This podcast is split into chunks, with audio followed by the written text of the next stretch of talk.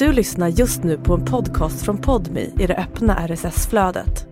För att få tillgång till Podmis alla premiumpoddar helt utan reklam, prova Podmi Premium kostnadsfritt.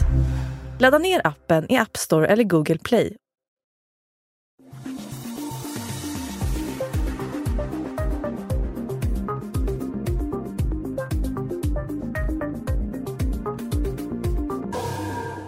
–2005 hittas en man död i en lägenhet i Gnesta utanför Stockholm. En mordutredning inleds och snart har polisen gjort flera gripanden. I förhörsrummen sitter tre misstänkta och de berättar tre olika historier. Men vem talar sanning? Kvinnan som säger sig ha blivit slagen och inlåst. Den unga mannen som insisterar på att han inte ens befann sig i Sverige. Eller den äldre mannen som berättar att han var där för att försöka stoppa de andra två. När utredningen nått sitt slut lämnas ärendet över till åklagaren som väljer att åtala alla tre.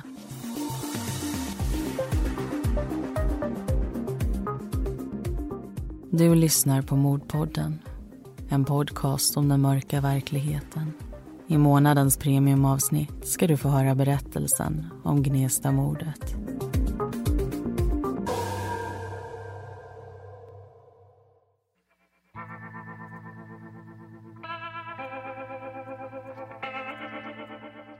–39-åriga Erland lever ett ordnat liv. Han äger ett hus i Norsborg, väster om Huddinge och driver ett eget företag i Kungens Kurva. Verksamheten är inriktad på bevakning och säkerhet och Erland har ett flertal kunder. På hemmafronten är det också bra. Sen ungefär två år tillbaka har han en sambo vid namn Dominika. Men så kommer sommaren 2004 som ska präglas av flera förändringar. Dominika berättar att hon vill lämna honom och flytta ut. Som ett resultat av det väljer Erland att sälja huset och flytta in i en hyresrätt. Han säljer också sin verksamhet till en konkurrent och försätter det som är kvar av företaget i konkurs. Kungens Kurva och Norsborg byts ut mot Gnesta, där hans nya hem finns. Och under hösten och vintern tycks Erland hitta en ny rytm där. Men så kommer våren och i sin tysthet försvinner Erland. En dag upphör han bara från sitt liv. Han slutar ta ut pengar. I mataffären syns han inte längre till. Luncherna på stan uteblir och ingen bekant råkar springa på honom. Planet till Sri Lanka som han är bokad på lyfter men Erlands säte är tomt. Allt det här sker utan att någon lägger märke till det. Den första personen som reagerar är Erlands hyresvärd. När den 40-åriga mannen missar att betala in aprilhyran skickas en påminnelse. Veckor passerar, men några pengar kommer inte in. Nya påminnelser skrivs samtidigt som veckor blir till månader. I början av juli har hyresvärden fått nog. Han tar med sig huvudnyckeln och åker dit. Ropar genom brevinkastet men får inget svar. Dörren låses upp och hyresvärden möts av ett berg med försummad post. Han går förbi den och vidare in i bostaden. Köket och vardagsrummet är tomt.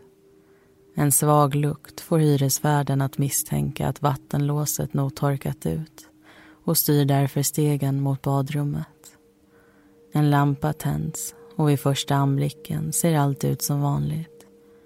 Men så fastnar ögonen på badkaret och det som ligger där i en mänsklig form. Hyresvärden vänder direkt på klacken och går till polisstationen som ligger alldeles intill. Men det är tomt och han tvingas plocka upp sin telefon och slå in 112. Han berättar om sin upptäckt och larmoperatören skickar både polis och ambulans. Ambulanspersonalen dyker upp först. De går in i lägenheten och badrummet. Ser personen som ligger där och konstaterar att det inte finns någonting som de kan göra. Polisens arbete har dock bara börjat. Bostaden spärras av och man ringer in förstärkning. Två rotlar som hanterar grova brott kopplas in och tekniker kallas dit för att göra en brottsplatsundersökning. Kroppen har hittats i badrummet men några av de mest intressanta fynden görs i vardagsrummet. I ena hörnet står en soffa och ett soffbord. Mitt emot det en tv. Och på golvet ligger flera mattor. De överlappar varann och man bestämmer sig för att undersöka dem närmare. När de lyfts bort hittar teknikerna blodstänk, skoavtryck och blodiga släpmärken över golvet. Det är tydligt att någon har försökt dölja dem. Och inte bara det, utan även försökt städa undan spåren. Teknikerna är dock väl förberedda och när golv och ytor behandlas med medel växer något fram som kan liknas vid en karta över händelserna. Det dödande våldet har skett i golvnivå, i eller i närheten av soffan. I något skede har offret legat där och blött kraftigt. Sen har kroppen släpats i en böj över vardagsrumsgolvet och in i badrummet. Spåren där inne pekar på att kroppen placerats mot ena badkarskanten innan den hivats upp och i badkaret. Spåren visar inte bara på hur det har gått till utan också hur många som har varit involverade.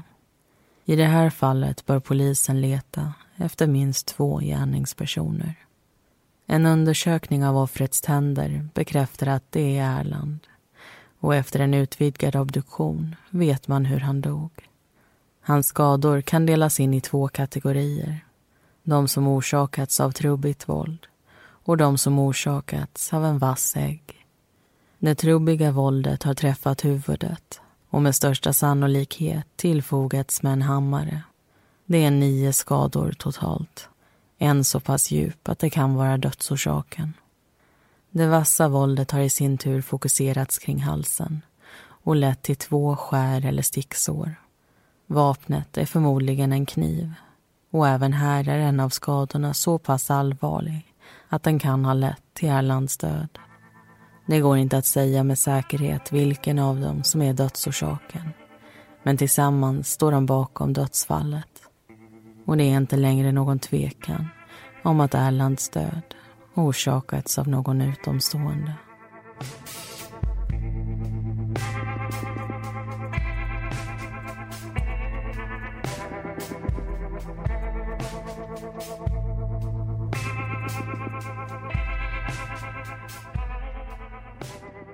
Där hörde vi alltså den första berättelsen och som vanligt så ska jag, Amanda Karlsson, tillsammans med Linnea Bolin diskutera det här fallet. Vi tänkte ägna de närmaste minuterna åt att prata om Erlands ekonomi och varför det tog så lång tid mellan det här försvinnandet och att mordet upptäcktes. Och om vi börjar med det sistnämnda. Vi vet ju inte ännu det exakta datumet då Erland försvinner. Men mycket pekar ju på slutet av eh, februari 2005. Och han hittas ju död den 6 juli, så det är mer än fyra månader som eh, passerar utan att någon undersöker eller försöker ta reda på vad det är som har hänt med honom. Och vad det beror på, det är ingenting som man direkt utreder eller kommer in på i domen. Men vi tyckte ändå att det skulle vara intressant och också värt att titta på och förstå vad det är som eh, händer eller inte händer. Och det kan vara ett par saker som spelar in, bland annat det faktum att Erland har en resa inbokad. Han ska egentligen iväg till Sri Lanka den 28 februari, men han är inte på det här planet när det lyfter. Och hur länge han skulle vara borta, det vet vi inte. Men där finns ju en anledning till att han inte saknas i början av försvinnandet. En annan kan vara hans kontakt med familj och vänner, eller utebliven kontakt snarare. Vad gäller familj så har han en äldre mamma, men hur mycket kontakt de har det framgår inte i domen. Och vi vet inte heller om hon är sjuk eller frisk vid den här tidpunkten. Och samma sak gäller vänner. Erland tycks lägga mycket fokus på sitt jobb och i utredningen tas hans bekantskapskrets inte upp nämnvärt. En utredning visar såklart inte på hela sanningen men det kan vara så att han inte stod så många så nära och att han därför kunde försvinna på det här sättet. Men där vet vi som sagt inte säkert. Och hyresvärden är ju den som uppmärksammar försvinnandet först utan att egentligen förstå att det till början också handlar om just ett försvinnande. Innan Erland flyttar in så görs en kreditkoll på honom och där uppmärksammas ingenting eh, anmärkningsvärt. Och efter att han kommit till Gnesta så är det inga problem med betalningar förrän våren anländer. Men ibland så missar ju hyresgäster att betala och därför skickar hyresvärden ut den här påminnelsen för att se om det här kanske löser sig självt. Och när det inte händer så kommer det fler påminnelser. I den sista så hotar hyresvärden till och med med att byta lås i lägenheten. Och anledningen till att hyresvärden inte fattar misstanken Say hello to a new era of mental health care. Cerebral is here to help you achieve your mental wellness goals with professional therapy and medication management support. 100% online. You'll experience the all new Cerebral Way, an innovative approach to mental wellness designed around you. You'll get a personalized treatment plan from a therapist, prescriber, or both in a safe and judgment free space. Your Cerebral therapist or prescriber will outline a customized plan with clear milestones along the way so you can get to feeling your best. With Cerebral, you're not alone in your mental health journey. We're here to empower you to live a fulfilling life. So take that first step towards a brighter future and sign up today at cerebral.com slash podcast and use code ACasts to get 15% off your first month. Offer only valid on monthly plans. Other exclusions may apply. Offer ends July 31st, 2024. See site for details.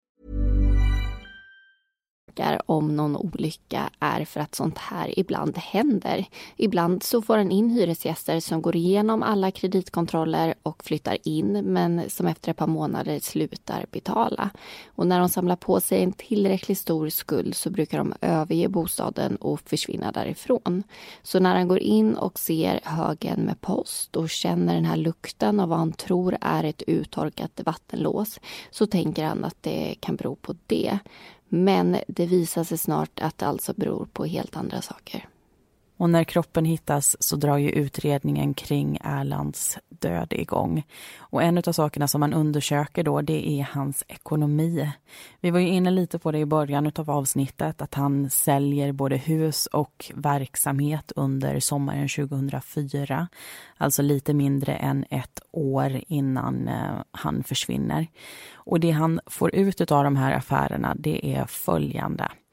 Verksamheten säljs för 200 000 kronor. Det är vad man kommer överens om i ett kontrakt. Erland får ut 120 000 av de här pengarna och resten ska betalas senare men då Erland fortsätter att fakturera kunder som han alltså borde ha lämnat över till den nya ägaren så får han inte ut resten. Däremot så plockar han ut drygt 77 000 kronor från ett ett eh, finansbolag som har skickat de här fakturorna till hans kunder. Så totalt så hamnar ju det här ändå drygt på de 200 000 som man kommit överens om. Och i och med försäljningen av verksamheten och konkursen av hans eget företag så plockar Erland ut pengar. Pengarna man får in från försäljning och fakturor är ju inte samma summa som man får ut i handeln. Det ska betalas sociala avgifter, betalas skatt och dras av moms innan man vet hur mycket som blir över och hur mycket man faktiskt får. Och den här sommaren gör Erland flera uttag som det inte finns underlag för. Han för över 104 000 kronor till sitt privata konto och någonting där har inte gått rätt till. Och sen har vi ju huset i Norsborg. Det säljs också under sommaren för totalt 1 450 000. Erland får till en början ut en handpenning på då 10% alltså 145 000. Och senare när hans lån löses ut så får han ytterligare 349 000 kronor. Och jag förstår att det är mycket siffror nu. Vi vill ju ge er detaljerna men vi ska såklart också sammanfatta det här. När hösten kommer så har Erland ett kapital på mellan 600 000 och 800 000 kronor. Och det är de här tillgångarna som han eh, lever på fram till sin död. Och där tycker jag att vi rundar av den här diskussionen och hoppar in i berättelse två.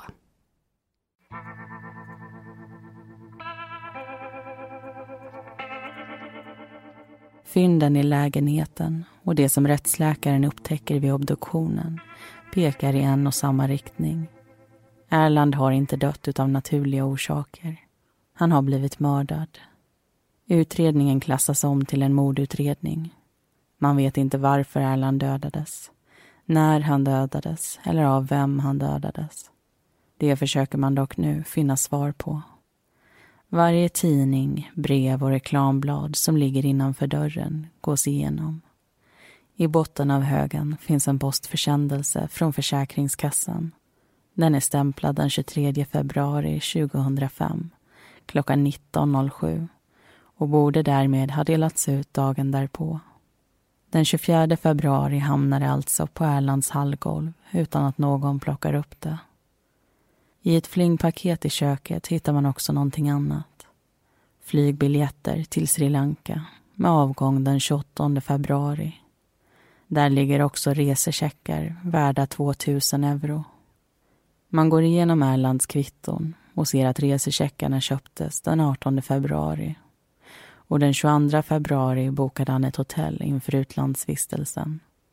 Man analyserar hans telefontrafik och ser att den sista dagen med utgående samtal är den 23 februari.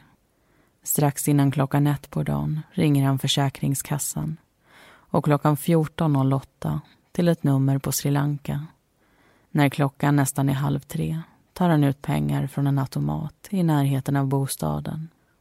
Av allt att döma förbereder Erland sig inför en resa som aldrig kommer bli av. Slutsatsen av de många undersökningarna är att han dör någon gång efter klockan 14.26 på onsdagen den 23 februari.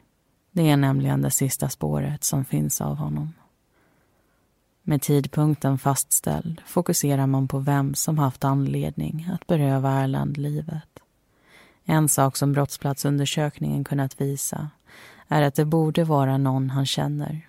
Man har nämligen inte hittat några tecken på inbrott och det innebär att Erland förmodligen självmant öppnat och bjudit in sina banemän. En annan sak teknikerna kommer fram till är att bostaden inte blivit genomsökt. Det enda som saknas är Erlands plånbok och mobiltelefon. Gärningspersonerna visste alltså vad de var ute efter. Vilket talar dels för ett planerat dåd och dels för att gärningspersonerna borde finnas i Erlands närmsta krets. Snart får polisen upp ögonen för Dominika, Erlands före detta sambo. Hon plockas in till förhör och får berätta om sin relation med Erland och deras kontakt den senaste tiden. Dominika svarar på deras frågor och när förhöret är över får hon gå hem igen. Förhörsledarna har dock på känn att någonting inte är som det ska. De kollar upp de uppgifter hon lämnat och kan snart konstatera lögn efter lögn. En del av utredningsgruppen får i uppdrag att kartlägga vem hon är och vilka hon har kontakt med. Det visar sig att Dominika kom till Sverige 2002 och inledde en relation med Erland. Efter en tid tog den slut. Hon flyttade ut och hyrde ett rum i Bagarmossen. Ekonomiskt har hon haft det tufft och bytt arbetslöshet mot kortare anställningar med jämna mellanrum. Och efter förhöret hos polisen har hon tät kontakt med en 48-årig man vid namn Majid. Polisens kartläggning inkluderar snart honom också samt hans 30-åriga brorson Farouk. Man vet att man letar efter flera gärningspersoner och att åtminstone en ska ha en personlig koppling till Erland. Dominika, Majid och Farouk tycks stämma in på den beskrivningen. När det visar sig att flera av dem kan knytas till Gnesta vid tidpunkten kring mordet tas ett beslut. Alla tre grips och alla tre häktas. I de första förhören säger de alla samma sak på olika vis. De har inte någonting att göra med Erlands död. Dominika och Majid säger att de inte varit i Gnesta den dagen. Varken hemma hos Erland eller någon annanstans. Medan Farouk säger att han inte ens befann sig i Sverige. Men så läggs bevisningen fram som talar till motsatsen. Bilder från en övervakningskamera Majids bankkort som används i en affär i Gnesta och Dominikas telefon som kopplat upp sig till master i området. När polisen tittar närmare på Erlands ekonomi ser de också att han frilagt flera tillgångar under sommaren 2004 och därefter haft ett relativt stort kapital. Något som hans sambo Dominika måste ha haft en viss insyn i. Särskilt då hon efter uppbrottet fick ta emot närmare 50 000 kronor som tack för att hon hjälpt honom med flytten. Den ekonomiska utredningen avslöjar också någonting annat. Den 19 juli 2004 öppnar Erland två nya konton på olika banker i Schweiz. Snart fylls ett av dem på och i augusti ligger balansen på 65 000 amerikanska dollar. I februari året därpå har summan sjunkit till 39 000. Det som fattas har då förts över till Erlands privata konto i Sverige. Det verkar som att Erland tänkt starta en ny verksamhet i Sri Lanka dit han planerade att åka bara några dagar senare. Kanske hade någon insikt i det och ville stoppa honom innan pengarna kunde spenderas. Bevisningen slår hål på flera av de misstänktas lögner. De måste nu ge förklaringar till varför de var i Gnesta den där dagen och vad de gjorde där. När Dominika berättar låter det så här. Dominika växer upp i en stad i sydvästra Ryssland. Hon studerar ekonomi och flyttar till Sverige när hon är 22 år gammal. När hon och den 15 år äldre Erland går isär förblir de vänner. Under sommaren hjälper hon honom att flytta och under hösten pratar de om att starta en ny verksamhet tillsammans. De reser till Ryssland ihop och har affärsmöten både där och i Sverige. Bostaden i Gnesta blir som ett gemensamt kontor där de ofta sitter och pratar och planerar. När Dominika inte är där är hon hos sin flickvän eller vännerna Majid och Farouk. De senare lärde hon känna efter flytten till Bagarmossen. Farouk och hon träffades på en klubb och snart blev hon bjuden på middagar hemma hos han och hans farbror Majid. Vissa nätter sover hon över där och när hon behöver en praktikplats ordnar Majid så hon kan arbeta i hans butik. Det finns en gemenskap mellan de tre men i slutet av februari förändras det. Ryan Reynolds here from Mint Mobile. With the price of just about everything going up during inflation, we thought we'd bring our prices down. So to help us, we brought in a reverse auctioneer, which is apparently a thing. Mint Mobile unlimited premium wireless. Ready to get 30, 30, bit to get 30, bit to get 20, 20, 20, bit to get 20, 20, bit to get 15, 15, 15, 15 just 15 bucks a month. So, Give it a try at mintmobile.com/switch. slash $45 up front for 3 months plus taxes and fees. Promo for new customers for limited time. Unlimited more than 40 gigabytes per month slows. Full terms at mintmobile.com. Natten till onsdagen den 23 februari sover Dominika över hemma hos sin flickvän.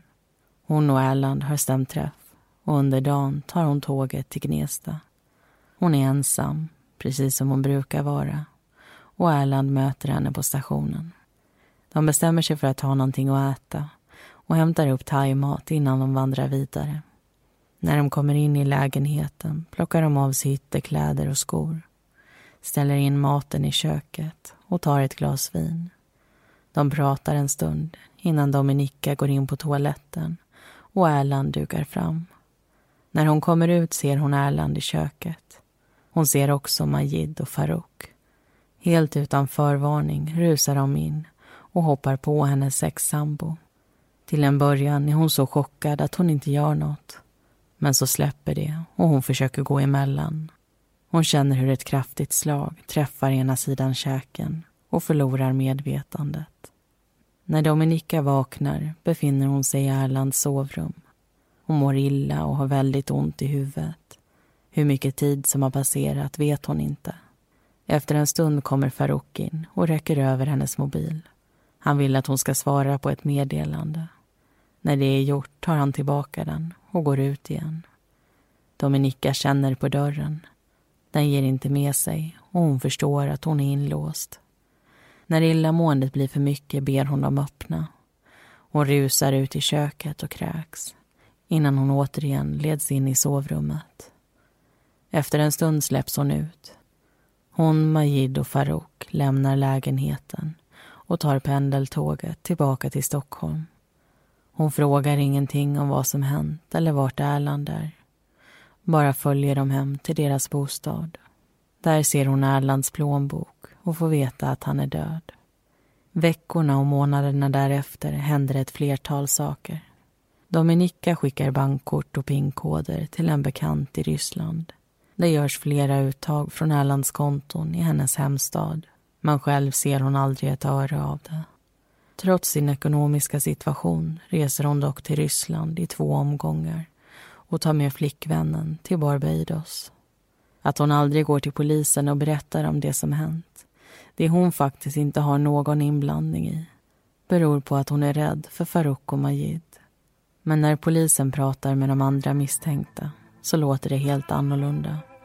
Farouk fortsätter att neka och säga att han inte befann sig i Sverige när mordet skedde. Och Majid, hans historia pekar ut både Dominika och Farouk. Thank you.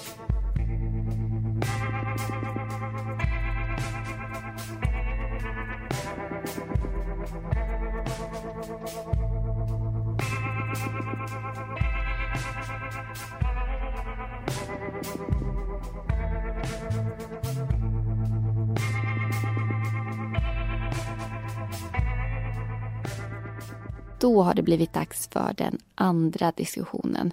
Och vi tänkte sammanfatta lite. Det är alltså tre personer det handlar om. Det är tre berättelser och Majids har vi ännu inte fått höra men det kommer vi få göra i berättelse tre. Nu ska vi dock prata om Farouk. Och Farouk han kommer likt sin farbror Majid ifrån Algeriet. Men eh, medan Majid har bott i Sverige en längre tid så kom ju Farouk hit först i slutet av sommaren 2004. Och det han berättar för polisen det är väldigt kort, det är väldigt koncist. Han har inte varit delaktig i mordet och han har heller inte befunnit sig i Sverige då det skedde. Så vad är det som gör att åklagaren väljer att misstänka och även åtala honom? Dels så är det Dominika och Majids vittnesmål. Båda har pekat ut honom som en del av planeringen, mordet och städningen efteråt. Men så har det inte varit från början. I de första förhören med Majid så pratar han om en okänd tredje person. I senare samtal säger han att det är hans brorson Farouk.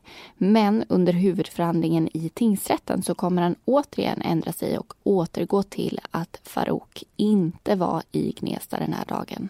Och förutom det så finns det ju även en viss fysisk bevisning. I och med gripandet av Farouk och Majid så görs en husrannsakan hemma hos dem.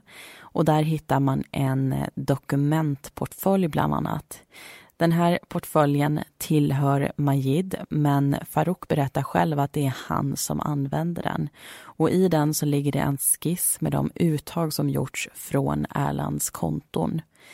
En annan sak som man upptäcker i lägenheten det är en lapp i hallen. Och på den så står det Dominika och Farouk 30 000 dollar. Och det är i stort sett det som man faktiskt har som gör att Farouk knyts till mordet genom bevisning och inte vittnesmål. 2015, alltså tio år efter mordet, publiceras en artikel om Farouk på magasinet Paragraf. Där beskriver de utredningen, vad de åtalade säger och hur det stämmer överens med bevisning. Eller i det här fallet inte gör det. De menar nämligen att Farouk aldrig borde ha dömts, vilket han gjorde. Och det här det är en väldigt omfattande artikel men jag tänkte att vi ska gå in på ett par av de saker som de pekar ut. Mm. Och kort och gott så kan man säga att det finns flera delar bevisning som knyter Dominika och knyter Majid till Gnesta, till mordet och eh, också mordplatsen. Majids blod hittas i lägenheten. Dominikas mobil kopplar upp sig i Gnesta under morddagen och både hon och Majid fastnar på en övervakningskamera. Farouk däremot finns det inga spår av i vare sig Gnesta eller i Erlands lägenhet. Efter mordet så är det Dominika och Majid som gör uttagen från bankkorten. Båda åker utomlands med Erlands pengar som finansiering. Men att Farouk har fått en del av det här bytet det är någonting som polisen aldrig faktiskt kan se. Bevisningen mot Farouk är med andra ord svag. Den existerar, men den byggs på omständigheter. En stor del av hans skuld kommer att avgöras genom Majid och Dominikas vittnesmål. Problemet med det är att båda de är medåtalade och har ju faktiskt något att tjäna på att peka ut Farouk som gärningsperson. Att han döms trots det här, det vet vi. Men vad han och de andra döms för ska vi ta upp i berättelsen. Först ska vi dock prata om Dominika, vad som händer med henne efter mordet. Ja, hon hamnar ju likt Farouk i fängelse och kommer vandra runt på ett antal anstalter som Ystad och Hinseberg. Eh, och på den senare så kommer hon i kontakt med en person som vi faktiskt har berättat om i vår första säsong. 2006 dödas en pojke vid namn Bobby. Hans mamma och hans styvpappa döms senare för bland annat grovt vållande till annans död. Och när Dominika och Bobbys mamma träffas den 3 september 2007 så slutar det blodigt. Dominika trycker en porslinstallrik i ansiktet på Bobbys mamma. När tallriken går sönder så får hon ett stort köttsår längs kinden.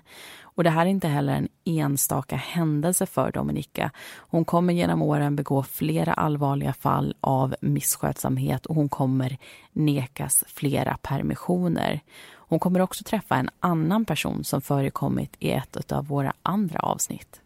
2012 så mördas en pappa utanför Kalmar. Hans dotter och hennes pojkvän döms senare för mord. Och det här berättar vi om i vårt allra första avsnitt. Några år efter den här händelsen så kommer dottern i kontakt med Dominika. De förlovar sig och ansöker om att få träffas och gifta sig. Men det här säger kriminalvården nej till flera gånger. Och det var allt för den här diskussionen. Det har blivit dags att lämna nutiden och gå tillbaka till 2005 och lyssna till Majids berättelse.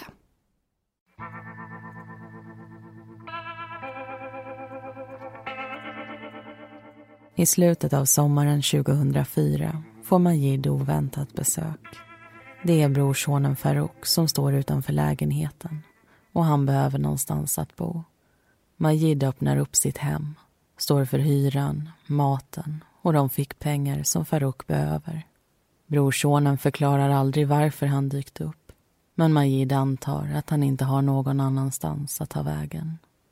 En dag i början av hösten kommer den 30-åriga Farouk hem med en tjej, Dominika. Efter det första besöket kommer hon och går med jämna mellanrum. Majid antar att det är Farouks flickvän.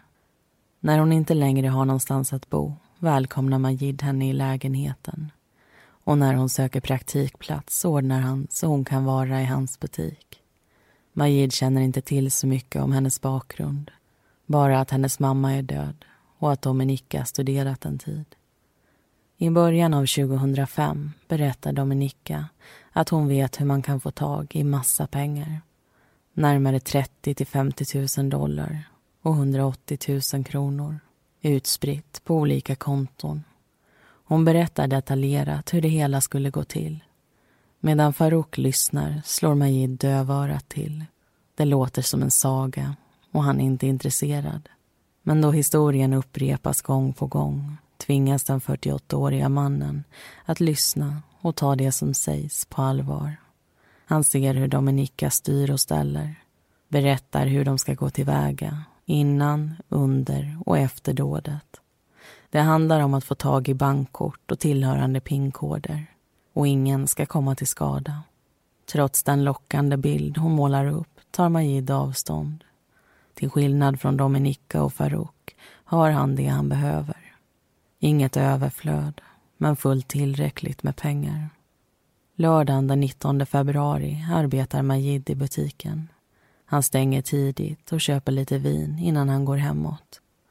När Dominika dyker upp i lägenheten har hon bråttom.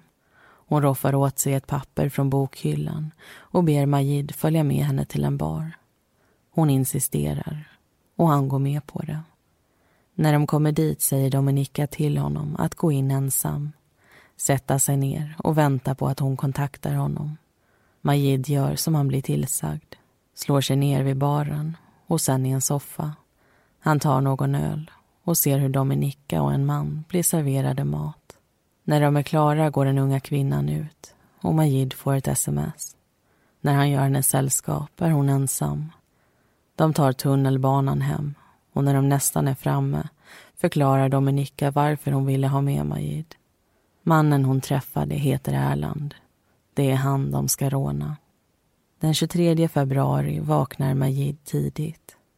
Han delar ut tidningar, äter frukost och är i butiken klockan halv elva. Dominika har berättat om Erlands resa till Sri Lanka och att det vore bäst att slå till innan. Men att det ska ske under dagen får Majid reda på först under eftermiddagen. Dominika ringer och berättar att hon och Farouk är på Södra stationen och väntar. Majid bestämmer sig för att möta dem. Inte för att hjälpa dem, utan för att avstyra dumheterna. När han inte lyckats övertala dem på plattformen hoppar han på tåget mot Gnesta.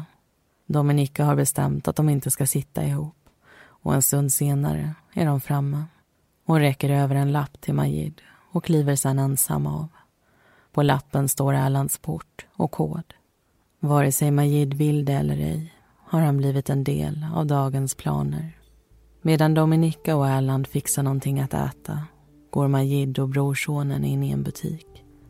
De köper hammare och engångshandskar. Vad de ska användas till reflekterar han inte ens över. Ungefär 25 minuter efter ankomsten till Gnesta går Dominika och Erland in i bostaden. Kort därpå följer Majid och Farouk efter.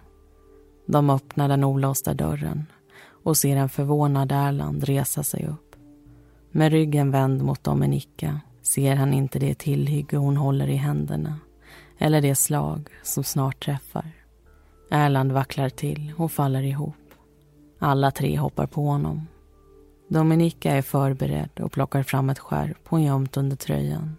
Med det binder hon Erlands fötter samtidigt som Majid och Farouk riktar slag mot hans huvud. Den 40-åriga mannen undrar vad de vill och Dominika förklarar lugnt att han ska föra över pengar till hennes konto. När Erland svarar att det inte går eftersom banken är stängd ber hon honom om bankkort och pinkoder. Ett tumult uppstår när Erland försöker slita sig loss. Han biter tag i Majids finger. Det börjar blöda och Majid går in på toaletten för att skölja av sig. Han lindar en trasa runt såret och frågar sig själv vad han håller på med. Han kliver ut från toaletten och sen ut ur lägenheten. Lämnar Dominika och Farouk med en bunden men levande Erland. Han tar tåget tillbaka till Stockholm, kliver innanför dörren till sitt eget badrum och tar en dusch. Sen väntar han på att de andra ska komma hem. De har kontakt via telefon och vid nio tiden får han ett sms. Ungefär 40 minuter senare möter han Dominika och Farouk på Södra stationen.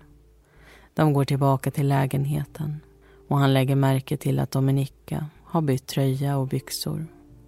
När de kommer in i bostaden plockar hon upp plånbok och telefon ur en ryggsäck. Erlands grejer. När det följs av ett par blodiga byxor och en blodig tröja blir Majid upprörd. Han undrar vad de har gjort och hans brorson förklarar att Erland är död. Dominika har slagit ihjäl honom med en hammare. Majid säger åt Dominika att gå. Han vill inte att hon sover där i natt. Men den unga tjejen har ingen annanstans att ta vägen och morgonen därpå är hon fortfarande kvar. Majid frågar henne hur hon kunde döda Erland. Hon svarar att för henne är det inte svårare att döda en människa än en fluga.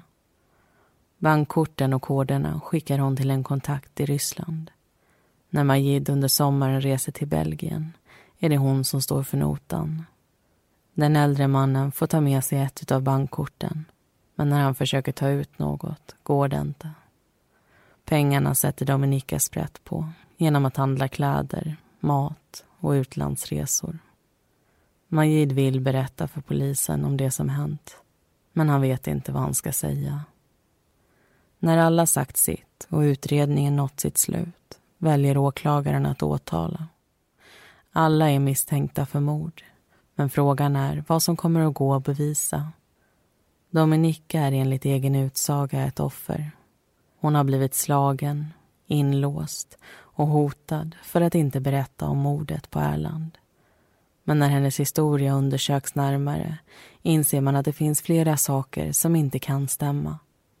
Slaget hon mottar är så kraftfullt att hon beskriver hur hon tappar medvetandet. Men hon säger också att det efteråt inte lämnat något spår. Ingen rodnad, svullnad eller värk. Dörren till Erlands sovrum är också en pusselbit som inte riktigt passar. Det saknas nämligen nyckel dit och den borde därmed inte ha gått att låsa. Förhörsledarna beskriver henne som manipulativ och enligt Majid är Dominika långt ifrån ett offer. Hon är drivkraften bakom allt. Den som ordnar besöket på puben, tidpunkten för mordet och bestämmer vad som ska handlas strax innan mordet. Efteråt är det hennes kontakt i Ryssland som tar ut pengarna och hon som sätter sprätt på dem. När tingsrätten tittar på allt sammans når de också egna slutsatser. När Dominika sprang ut från sovrummet för att kräkas var det lika långt till köket som till toaletten. Men hon valde ändå det första. Hon säger att hon tvättade av sig efteråt och försökte öppna sovrumsdörren inifrån. Men ingenstans finns några fingeravtryck. Hon är den enda som vet vart de borde ha hamnat och man drar därför slutsatsen att det också är hon som har städat bort dem. Till skillnad från Dominika gör Majid vissa medgivanden. Han berättar att han deltog i misshandeln av Erland och fick pengar efteråt för sin resa till Belgien. Men Erlands död har han inte varit en del av. Tingsrätten håller dock inte med. Han reste till Gnesta den där dagen, gick in i Erlands lägenhet och var insatt i planerna kring rånet. Även om utredningen också kunnat bevisa att han lämnar Gnesta klockan 15.17 den dagen så måste han ha förstått vad som skulle hända. Hur den där hammaren och plasthandskarna skulle användas. Han utdelade inga slag, men han visste och han valde att inte göra något. Enligt Dominika är det Farouk som dödar Erland. Något han nekar till genom att hålla fast vid att han inte var där. Tingsrätten menar dock att det lika gärna kan ha varit hon. Oavsett vem som gjorde vad når de en slutsats. Mordet på Erland var planerat. Inte ett rån som spårade ur. De visste hela tiden att han skulle dö och de agerade gemensamt. I december 2005 får de alla motta ett domslut. Dominika, Majid och Farouk döms alla för mord. Och påföljden är densamma. Livstidsfängelse väntar. Och för Farouk och Dominika även utvisning. Ett beslut som hovrätten fastställer. 2016 och 2017 får farbror och brorson sina straff tidsbestämda till 21 år medan Dominika nekas.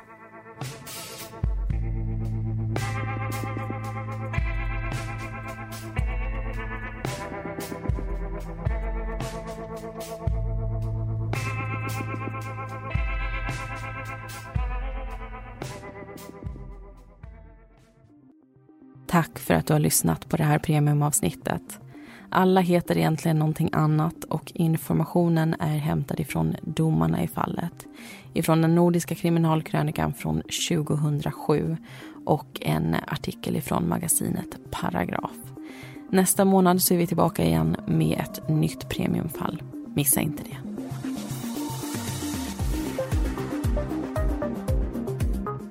Vi som gör Mordpodden heter Linnea Bolin och Amanda Karlsson. Bakgrundsmusiken består av låtarna Lasting Hope, Lightless Dawn och Soaring av Kevin MacLeod samt Deep Space av Audionautics.